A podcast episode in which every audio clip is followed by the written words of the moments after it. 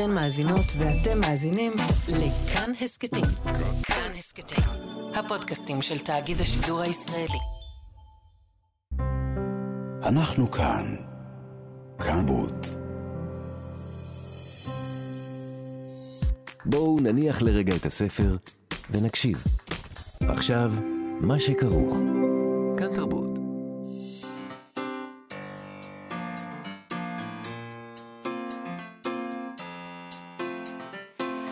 שכרוך. עם יובל אביבי ומה יעשה לה.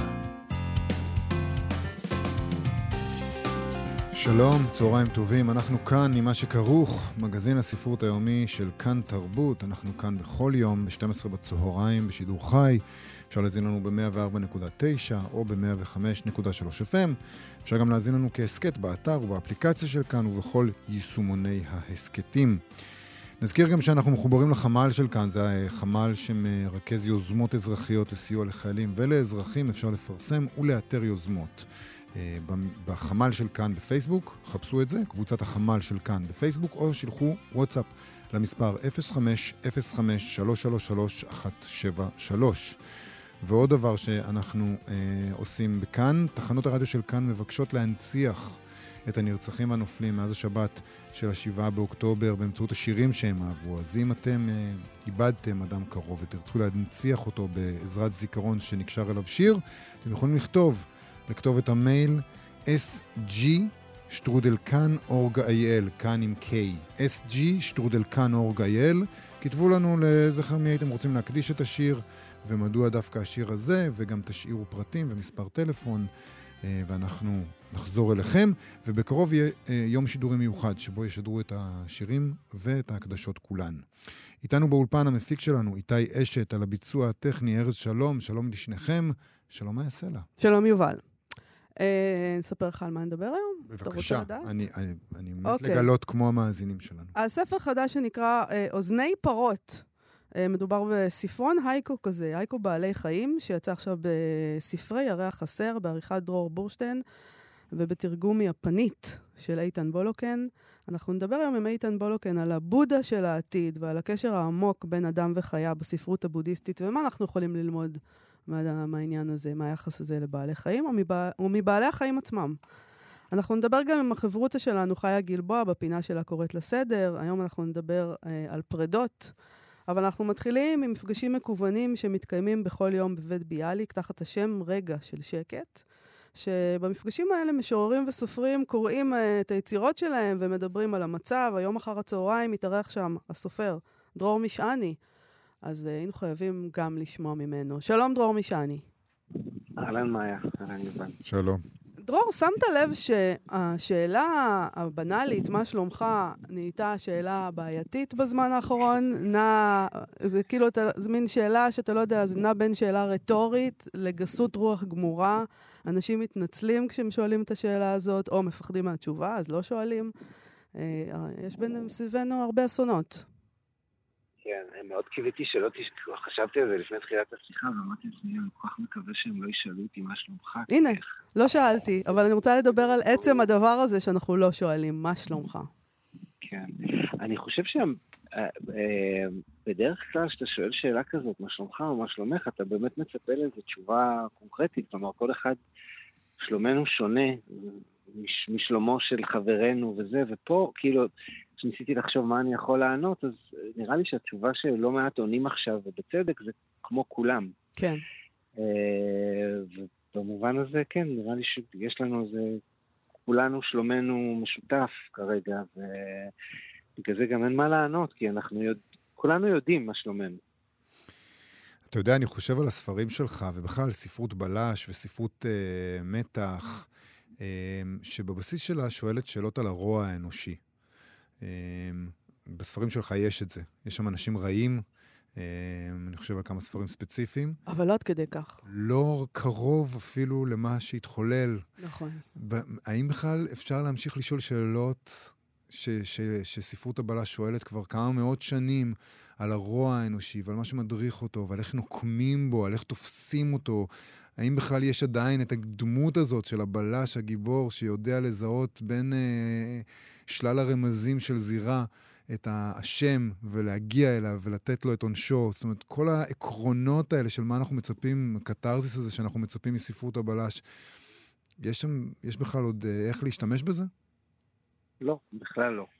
בעצם מה שקרה ב-7 באוקטובר ומה שקורה מאז זה, זה חורבן של המון דברים, אבל אין ספק שזה גם החורבן של הבלש, במובן הזה שכל המהות של הסיפור הבלשי זה באמת לנסות להתרכז במוות אחד ולנסות להבין אותו ולחשוב את המניעים שלו ואת הדרכים שבהן אפשר היה אולי למנוע אותו ומה הוביל אליו ולנסות למצוא אדם אחד ספציפי שאחראי לרוע הזה ו... ואנחנו חווים שיטפון ומבול של מקרי מוות של לנוכח הכמות הזאת, אה, הבלש טבע מזמן. אה, אין, אין, אין לו מה לעשות עם הדבר הזה. ויותר מזה, אתה יודע, כשאנחנו חושבים על בלש, הרי אחד הדברים שמעניינים את הבלש, בעיקר בעשורים האחרונים, זה המניע.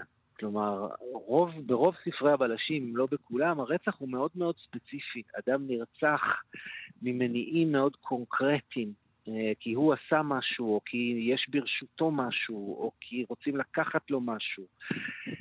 אה, ופה אנחנו מדברים על מקרי רצח אחרים לגמרי, ש... שבהם אדם לא נרצח בגלל מי שהוא, הוא נרצח בגלל מרכיבים מסוימים בזהות שלו, בגלל הדת שלו, בגלל הלאום שלו, אבל זה לחלוטין לא משנה מי היה באותו בית, אה, באותו ממ"ד, באותו בוקר. יש איזה גם עניין עם המניע, עם החיפוש שלנו אחרי מניע. אה, שבעיניי בספרות בלש, כדי לא... זה נועד כדי של... אנחנו רוצים להבין, בעצם. אנחנו כן, כן רוצים להבין, כי אנחנו לא הולכים לכיוון הזה של כן, זה פשוט רוע אנושי גמור. אנחנו רוצים להבין את המורכבות, למה הבן אדם הזה עשה את זה, יש לו סיבות. ופה אנחנו לא מדברים על אותו דבר. אין לנו את הדבר הזה. נדמה לי שבטח לא כרגע. כלומר, יש איזה משהו שנעצרנו בעמוד הראשון.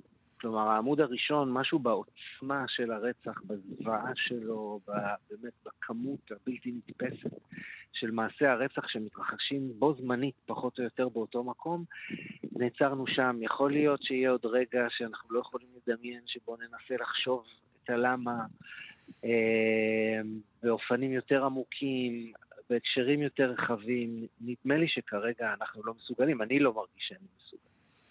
אני גם חושב, נגיד, אני חושב על ה... אנחנו מדברים פה על מניע, כן? אני חושב על הגיבור של שלוש, הספר שלך, שאני חושב שאת המניע שלו, אני לא בטוח שאנחנו מפצחים את המניע שלו. אולי אין לו מניע, זה עוד יותר מפחיד, כשאין בכלל מניע. אבל אנחנו חושבים גם כן, אנחנו דיברנו, דיברנו על הבלש וזה, אבל שוב, אני רוצה לחזור אה, למשהו שדיברנו עליו בעקיפין אולי, וזה באמת הגבולות האלה של הרוע. כי, כי האיש, נגיד, האנשים שעושים את המעשים בספרי בלש, בספרים שלך, הם אנשים שאנחנו מגדירים אותם כרעים. אני, אנחנו, המעשים שהם עושים הם רעים, אבל אולי אנחנו גם כקוראים נשחקים לחלוטין, מה שאנחנו מגדירים כרוע, ומה שאתה תכתוב בספר הבא שלך ותגדיר אותו כרוע האולטימטיבי, הוא נתפס כבר כ... כ... איך בכלל ניתן להשוות את זה? זאת אומרת, גם הרע, לא רק, לא רק הבלש והפתרון והמניע והטוב שמנצח, אלא גם נקודת הפתיחה, גם העמוד הראשון התקלקל לנו, כי אנחנו, אין לנו יותר את הדבר הזה שאנחנו יכולים להגיד, או, oh, הנה, זה רע. לא, יש משהו שהוא הרבה יותר גרוע, שקרה באמת. נכון, ואני חושב שפה משהו בממדים של הרצח ובממדים של הרוע... באמת גרם לי באופן אישי, אבל נראה לי ש... שלכולנו להתרחק מהבלש. הבלש, לא יודע, נכון, יש איזה, יש איזה פרדוקס אה, שסיפור הבלשי פרח הרבה מאוד פעמים דווקא בזמן מלחמה. אה, אורוול מספר אה, באחד המאמרים היפים שלו על סיפור הבלשי, איך חיילים בזמן מלחמת העולם הראשונה אה, כשמסביבם אה, נהרגים אנשים, עשרות אלפי אנשים אה, יושבים וקוראים סיפור בלשי ועסוקים בה מי ביצע את המוות הספציפי הזה או האחר. מצד שני, אני מרגיש כרגע שהבלש כצורה ספרותית, כדרך לחשוב על העולם, אין לו תוקף כרגע. אין לו תוקף. השאלות שאנחנו שואלים, שאלות כל כך אחרות, אה, אני לא מצליח לקרוא שום דבר שדומה לזה אה, בכלל, ושלא לדבר כמובן על לכתוב. והטקסטים היחידים ש, שמצליחים להעניק לי משהו, אה, הם, הם טקסטים שעוסקים במלחמה במובן הרחב, טקסטים אפיים כאלה, כמו שנדמה לי הרגע הזה שאנחנו נמצאים בו. יש משהו ספציפי? הרוע- יש איזה טקסט כן. ספציפי? אה, כן, אני, אני ממש יומיים שלושה אחרי, אחרי שבעה באוקטובר אמרתי לעצמי שהדבר שאני צריך לקרוא זה האיליאדה. אה, אני אפילו לא ידעתי למה, אמר, כנראה בגלל המלחמה, כלומר, כי זה טקסט ש, שמתאר מלחמה, ובאמת שמאז באמת השעה היחידה ביום שהיא שעה שבה אני מצליח זה לא באמת לברוח, כי אני בתוך מלחמה, אבל, אה, אבל שאני מצליח לקבל משהו. אה, זה השעה ש, שאני קורא את האיליאדה, ושם, אגב, אפרופו הרוע, אני חושב ששם באיזשהו אופן מעניין לא עולה שאלת הרוע. ש... השאלה שעולה היא שאלת השרירותיות ושאלת הגורל. כלומר, אה, בדיוק קראתי אתמול או שלשום את אחד הפרקים שבהם זהוס מחליט בהטלת מטבע. אה, מי יהיה הצד שינצח היום בקרב, הטרויאנים או היוונים? ו- והטלת המטבע עולה, מה שיוצא זה הטרויאנים. ואז היוונים נשחטים באותו יום, אחד אחרי השני, עם תיאורים גרפיים, כמו שעומרוס יודע, של, ה- של מעשי הרצח. ומה שמדהים זה את השרירות הזאת. כאילו, המ- המטבע יכול, יכולה הייתה ליפול לכיוון השני, ואז היה הפוך. ו, ואני מרגיש שאנחנו באיזה מין רגע שבו, שאותי לפחות, שאלת הרוע, אמ, עדיין לא הגעתי אליה, השאלה ש, ש, שהורסת אותי שאלת השרירותיות. כלומר, האופן שבו כל האנשים שהיו קורבנות ב-7 באוקטובר באמת נקלעו לאיזה רגע היסטורי שהוא כל כך הרבה יותר רחב מהם ומאיתנו. אמ, זה, זה נורא. ושאלת הרוע, אתה יודע, העם היהודי התעסק ב- בשאלה הזאת. אה, זאת אומרת, נכון, זה אחד הטקסט שאני קורא במקביל. אה, אגב, אני היום בבית ביאליק, אמרתם בהתחלה שאני, שסופרים קוראים מהטקסטים שלהם. יכול להיות שהם עושים, אני לא אקרא שום דבר מטקסט שלי, אלא רק מטקסטים ש... שאני קורא עכשיו ושנותנים לי משהו ואני אנסה לתת בעזרתם משהו. אה, כמה זמן לפני, לפני המלחמה התחלתי לקרוא באמת בלי שום תחושה נבואית אה, את ספר יחזקאל.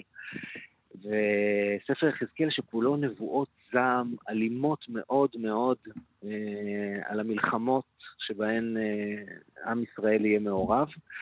ו, ושם באופן נורא נורא ברור, המלחמה היא לא שרירותית והקורבנות הם לא שרירותיים. כלומר, יש איזה קשר בין רוע ומוסר ומוות.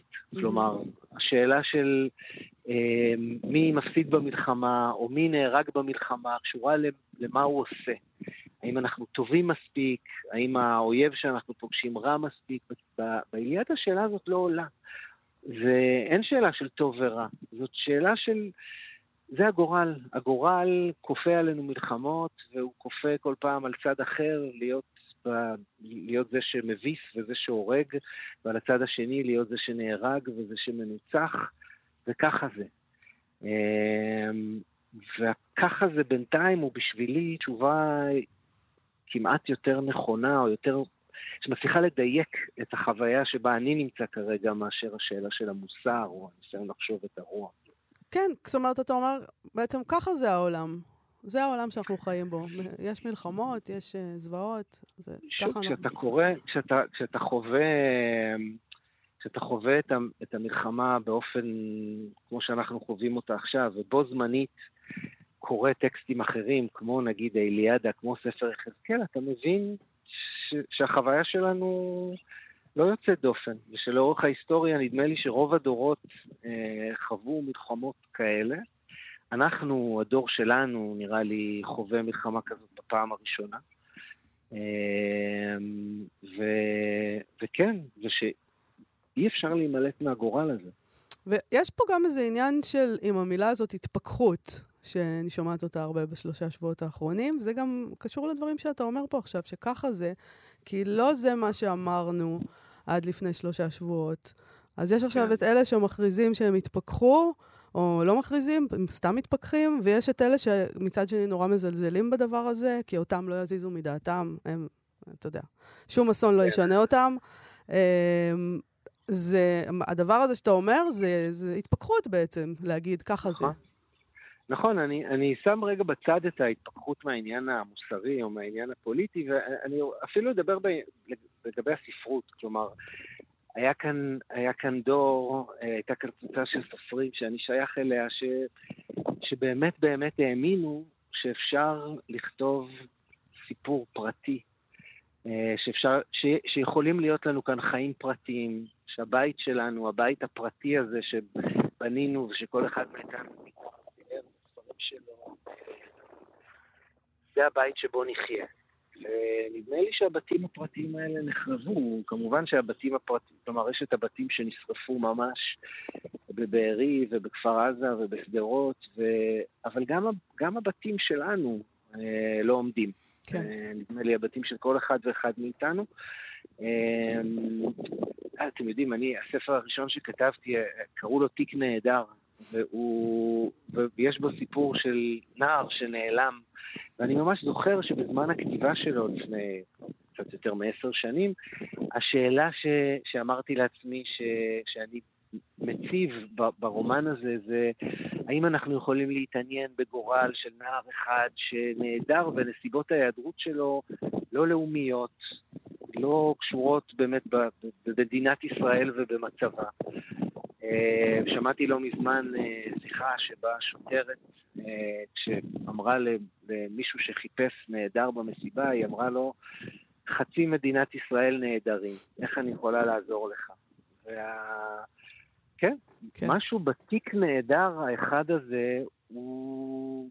כן, יש שם איזו התפכחות מה, מה, מהאמונה שאפשר יהיה לספר את הסיפור הזה, או, ש, או שצריך לספר אותו.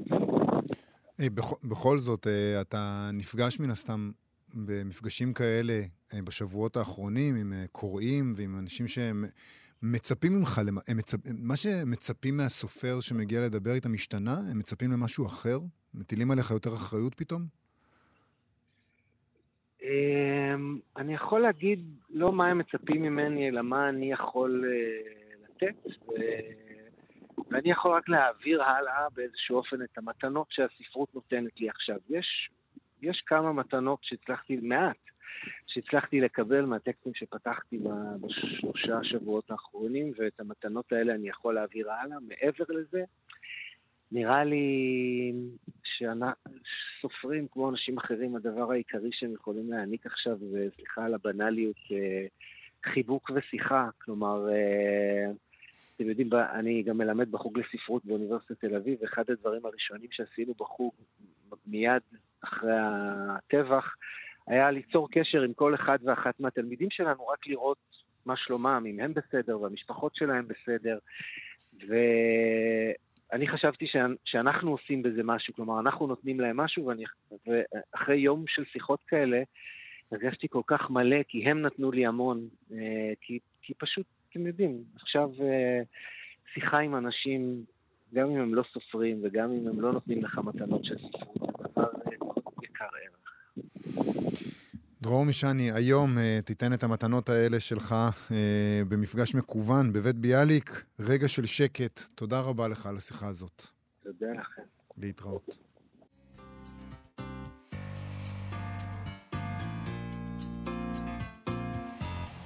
מה שכרוך בכאן תרבות, חזרנו. הנה הייקו אחד מתוך הספר החדש, אוזני פרות, הייקו בעלי חיים. תרגם אותו מיפני דוקטור איתן בולוקן וערך אותו דרור בורשטיין. את השיר הזה כתבה קצורה נובוקו, וככה זה הולך. עם נעילת הדלת, אני מביטה לאחור. חרקים בחושך. הספר הזה, אוזני פרות, מוקדש לזכרו של יואל הופמן, ואיתן בולוקן הוא מתרגם כתבי הגות, דת ושירה מיפנית. שלום איתן. שלום, צהריים טובים. אתה כותב באחרית הדבר לספר הזה ששירי ההייקו עלולים להביך אותנו, שהרי מדוע שיטו שיגע בליבנו? השירים האלה הם דקירות ענווה. וזה מאוד יפה שאתה כותב את זה, אבל כשקוראים את השירים האלה, את היופי והמסתורין והענווה, יש דיסוננס מאוד פראי בין העדינות הזאת וה, והדקות הזאת והענווה הזאת לבין העולם הברוטלי והממשי שבו הספר הזה יוצא ובו אנחנו חיים כרגע.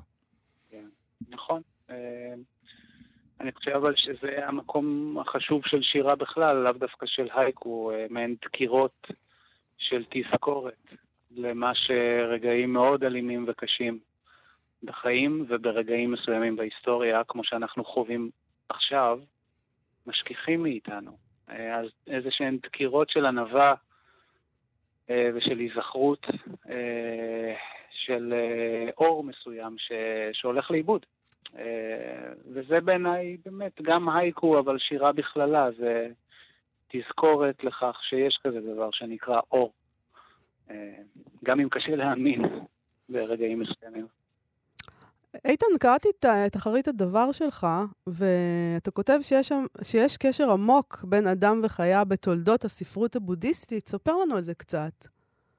אה, זה עולם שבני אדם, כן, התרבות היפנית העתיקה ממזגת ומשלבת בין אה, כל הבריות, כל היצורים, הם קוראים לזה, כל היצורים החשים. אה, באיזשהו שלב בהיסטוריה ביפן זה גם מגיע גם, גם לחפצים ול, ולדוממים, שגם הם בעלי חישה. לא ניכנס כמובן לשאלה הזו, אבל אבל כן, במיתולוגיה ובמיתוסים היפנים העתיקים, כולם אה, נוטלים חלק בדבר המאוד מאוד מאוד מסתורי הזה, שנקרא דרך האדם והאלים.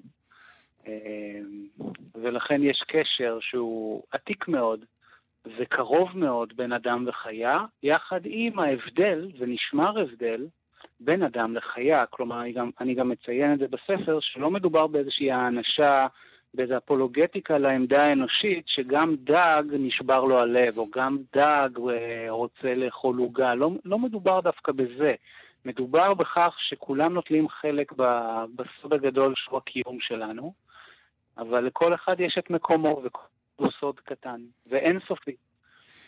אה, אתה אומר את זה, אבל יש פה שירים, הייקו מאוד נוגעים אה, גם על אה, בעלי חיים, זאת אומרת, אני סתם, אני במקרה פתחתי את זה, אבל יש פה שניים כאלה. צועדים למכירה, העגל בוכה ובוכה פרחי כותנה.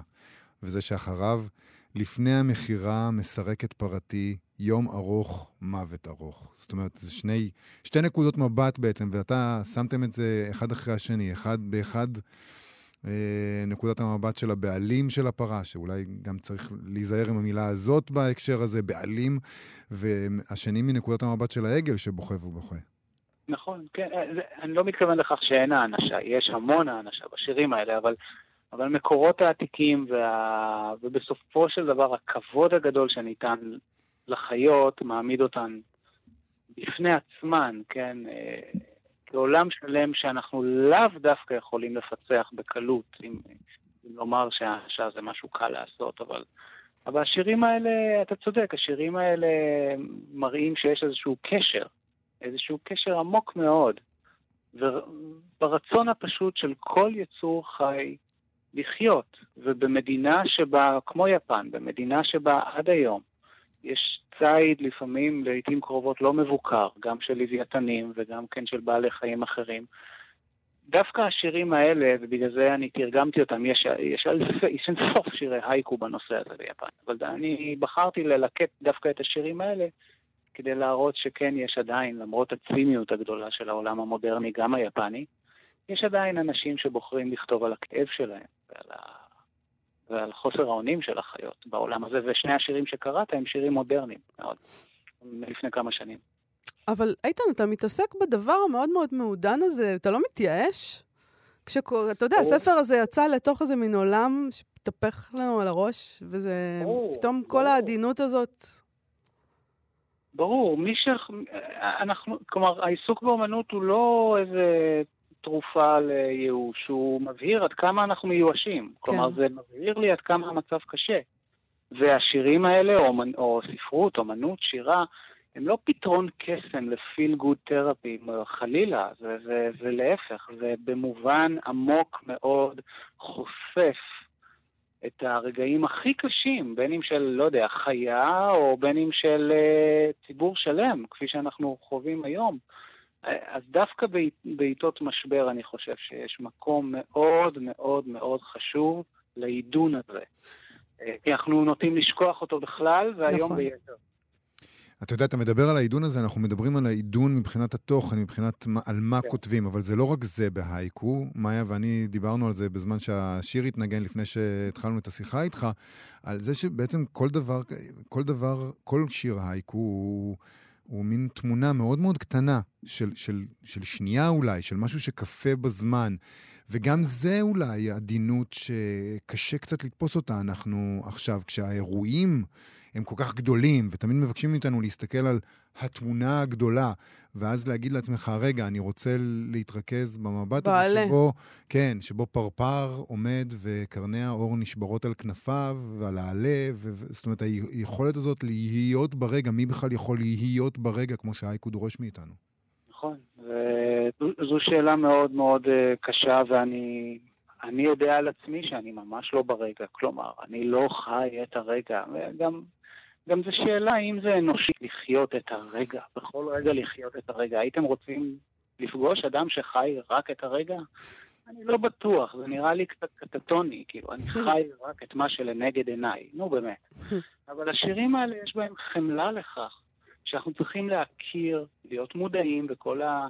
השפה הרכה והמעודנת הזו, שהיא לא תיאמן שאנחנו אומרים אותה בימים אלה, מודעים לכך שיש חוסר עדינות. מודעים לכך שיש כאב, מודעים לכך שיש ברוטליות. בין, זה חורג מהייקו בעיניי. זה באמת לזכור שהקיום שלנו הוא שילוב קשה מאוד לעיפול של יופי וכאב. כמו שאמר אחד המשוררים הגדולים ביפן, אחד הסופרים הגדולים ביפן, יסונארי קוואבטה. הספרות היפנית כולה היא יופי וכאב עד כדי כך שהמילים האלה הן, הן כמעט מילים נרדפות. Mm. וגם אנחנו... ו... גם אפילו, אפילו בשירה הזאת, אפילו באייקו הזה, שהוא ממקום אחר, אולי מזמנים אחרים חלקם, תמיד אפשר למצוא את הפרשנות המקומית, ואני תוהה לעצמי, עד כמה בכלל אני יכול לקרוא משהו עכשיו שאני לא אכניס לתוכו את הפרשנות המקומית, סתם אני, באמת, כל, כל עמוד שאתה פותח בו באקראי, אני רחש בעשב, הנחש זוחל עד לשפת המים. וישר אתה אומר, אוקיי, אני יכול להבין מזה משהו על מה שקורה לנו עכשיו. אל תהרוס. לא, לא, אני אומר לכם באמת מליבי. זה הפעם הראשונה מזה יותר מחודש שאני בכלל חושב על הנושאים האלה בשיחה שלכם. אז תודה לכם על זה, על mm. ההזדמנות לדבר גם על דברים אחרים ולחשוב מחשבות אחרות. ונכון, יש איזשהו מימד, אפילו הייתי אומר, של הזרה בשירים האלה, וחלקם, אני קורא אותם היום ואומר, אוקיי, נכון, בסדר, כן, אבל לא יודע, אוקיי, היופי שלהם קצת יותר עמום היום, או משהו מיוחד בהם פחות קורץ היום, או אני לא יודע, זה לא תופס את תשומת ליבי כל כך.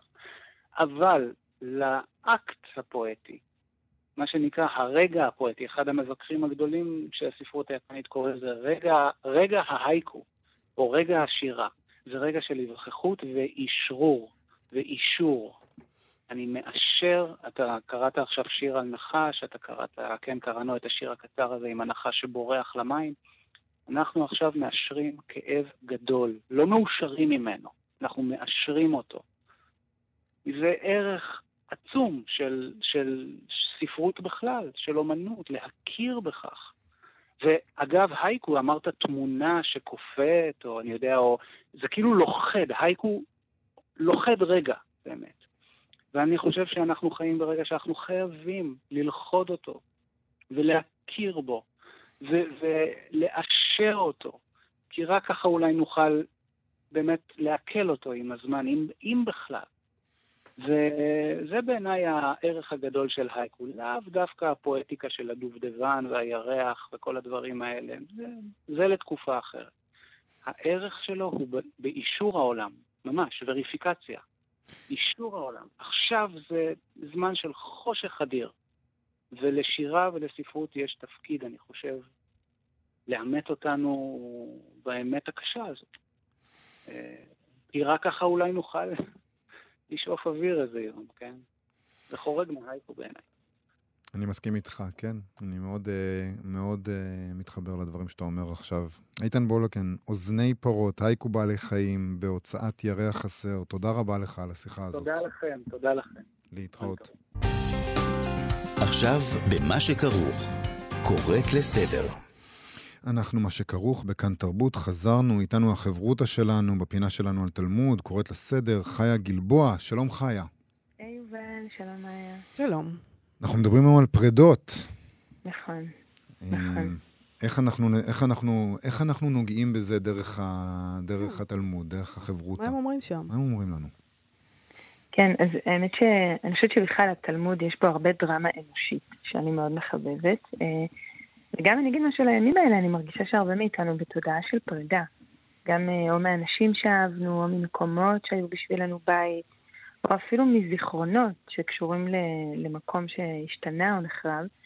ויש הרבה אסטרטגיות רגשיות של פרידה, ואני חושבת שתמיד מעניין אותי לדעת מה חכמים בתקופה כל כך רחוקה, אה, מה הם מציעים לעשות ברגעים האלו. אז אנחנו נקרא טקסט ממסכת ברכות מהתלמוד הבבלי. בבקשה.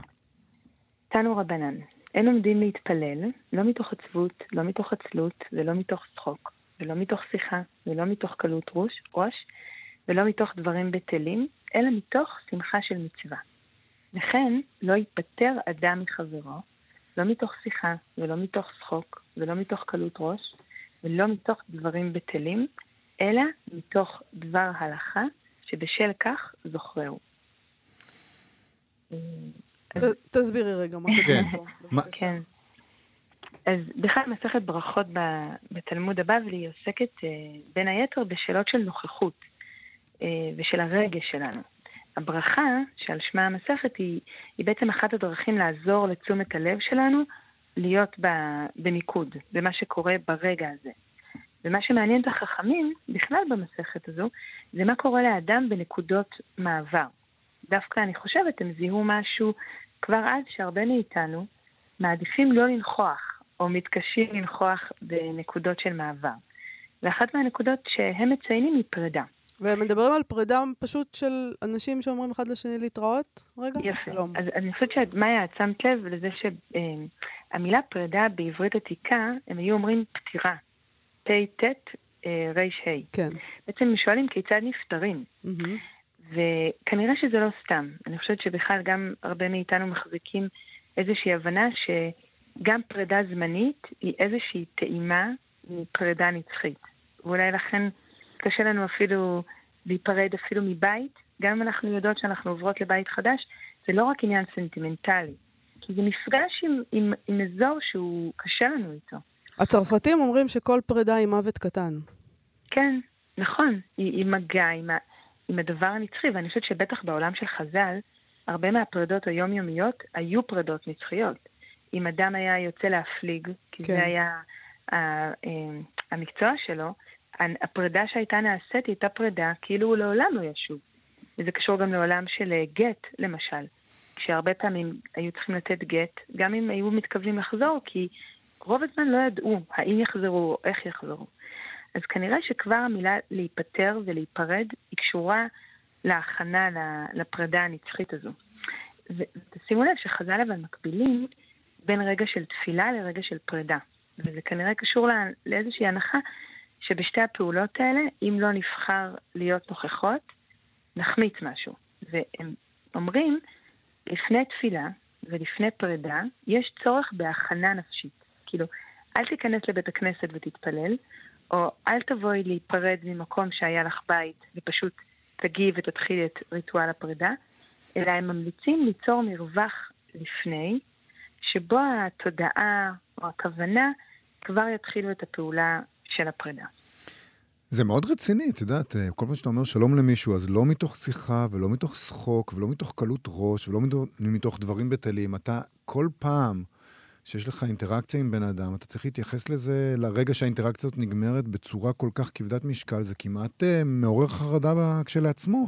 נכון, נכון. אני חושבת, גם תשים לב, אה, בדיוק ראיתי עכשיו שפרסמו את אחד ההרוגים שנהרגו היום, אז פרסמו את הוואטסאפ האחרון עם ההורים, שהיה בו משהו כמעט יומיומי, וניסו לדוג מתוך היומיומיות משהו שאפשר ללכת איתו, להבין מה היה, מה היה המילים האחרונות. אז אנחנו, אני חושבת, כבני אנוש, שמים הרבה מאוד משקל על מה נאמר ברגע האחרון. וגם בחסידות אחר כך ידברו על זה, יש הרבה כתיבה על זה, שאדם אסור לו ללכת לישון כועס, כי המוות בשינה היה במספרים מאוד גבוהים. ולא, אתה לא יודע אם תקום בבוקר, או אל תיקח כמובן מאליו שתקום בבוקר.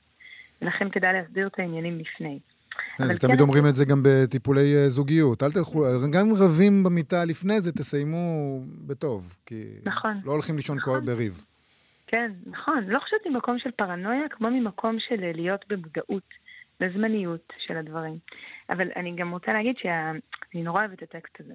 כי הוא בעצם, תראו מה הוא עושה, הוא מונה רשימה, הוא כאילו עושה המדריך לנפרד, הוא מונה רשימה של כל הדברים שאני מאוד מזדהה איתם, שהם כאילו האסטרטגיות הזמינות לרובנו, כשיש רגע של פרידה. אז זה ממש, בואו נסתכל עליהם, כי זה מעניין. לא מתוך שיחה, זאת אומרת, אל תעביר לנושא יומיומי, אל תדבר איתי על מזג האוויר, רק כדי למשוך את הזמן ולא לפגוש את הכאב או את הגעגוע, שיש לרובנו נטייה פתאום לדבר על משהו סתמי. לא מתוך צחוק, שזה כנראה הציניות. לא, לא ללעוג לרגע הזה, לא לברוח מהרגע הזה דרך לעג או דרך ציניות. לא מתוך קלות ראש, שזה גם כנראה להגחיך את הרגע, או שזה גם קשור לרכילות. שבמקום לדבר על מה שקורה לנו כרגע, נבחר לדבר על אדם שלא נמצא כאן. וגם לא מתוך דברים בטלים. כאילו להבין שיש פה רגע שאנחנו עוד נחזור אליו בזיכרון, ושהוא לא נעביר אותו בצורה שהיא לא מכבדת את הרגע. אבל מה, מה שאני אוהבת זה איך שזה מסתיים. שצריך להגיד דבר הלכה. ודבר הלכה זה כנראה לא דבר הלכה דתית, אלא משהו שהאדם שממנו נפרדת יוכל ללכת איתו. משהו mm, שיישאר משהו משמעותי. עם האדם. כן, mm. משהו שהוא ייזכר, והוא ייזכר במה שנתת לו לדרך, כמו צעידה לדרך. אז דבר הלכה מקבל כאן פרשנות קלאסית של דבר שאפשר ללכת איתו. זה יפה מאוד. אני חושב על זה שהם אומרים לא מתוך שיחה ולא מתוך שחוק ולא מתוך קלות ראש ולא מתוך דברים בטלים, על דברים שאני מאוד מרגיש אותם עכשיו. כל הדברים האלה שהם מנגנוני ההגנה שלכם מפני המציאות. כל הדברים האלה שאתם עושים כדי uh, לא להתעמת עם מה שאתם, סליחה, מרגישים באמת. שאני מרגיש את זה מאוד, אני בטוח שעוד אחרים מרגישים את זה מאוד, שמנגנוני ההגנה האלה התמוטטו. אין, הם לא שמישים כל כך יותר בזמן האחרון. והם בעצם אומרים לנו, אתם לא צריכים את מנגנוני ההגנה הזאת. תסתכלו למציאות בעיניים, תרגישו, תחוו את הדבר הזה, שאולי אתם עומדים להיפרד ממישהו בפעם האחרונה, הם מדברים על, כמו שאמרת, על פרידה שיכולה להיות יומיומית, אבל צריך להרהר בדברים האלה, ואל תשלפו לי את השחוק ואת קלות הראש. אה, תניחו רגע לשחוק ולקלות הראש. כן, וגם אני חושבת שיש יש משהו שיכול לקרות רק בפרידה. לא יודעת אם יצא לכם להיות ליד אדם שנפרד מהחיים. לי יצא להיות, ויש משהו נורא חזק, זה קצת כמו להיות בלידה.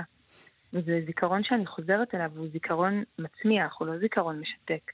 אני חושבת שהתלמוד כאן אומר אמ, שהרגעי פרידה הם רגעים גדולים, הם רגעים שמחזיקים איזו איכות של החיים, שהם אומרים לאדם הנפרד, אל, אל תפספס אותם. נמצאת שם התפתחות נורא גדולה, נמצא שם רגש נורא עמוק. תהיה שם בשבילך, לא רק בשביל מי שנפרדת ממנו, אלא גם, גם עבורך. חיה גלבוע, קוראת לסדר. תודה רבה על הפינה הזאת. קצת לימד אותנו איך להיפרד. אה, תודה רבה. תודה לכם. תודה, להתראות. אנחנו מתקדמים לעוד איזה עניין, יובל. נכון, נסיים עם עניין קטן.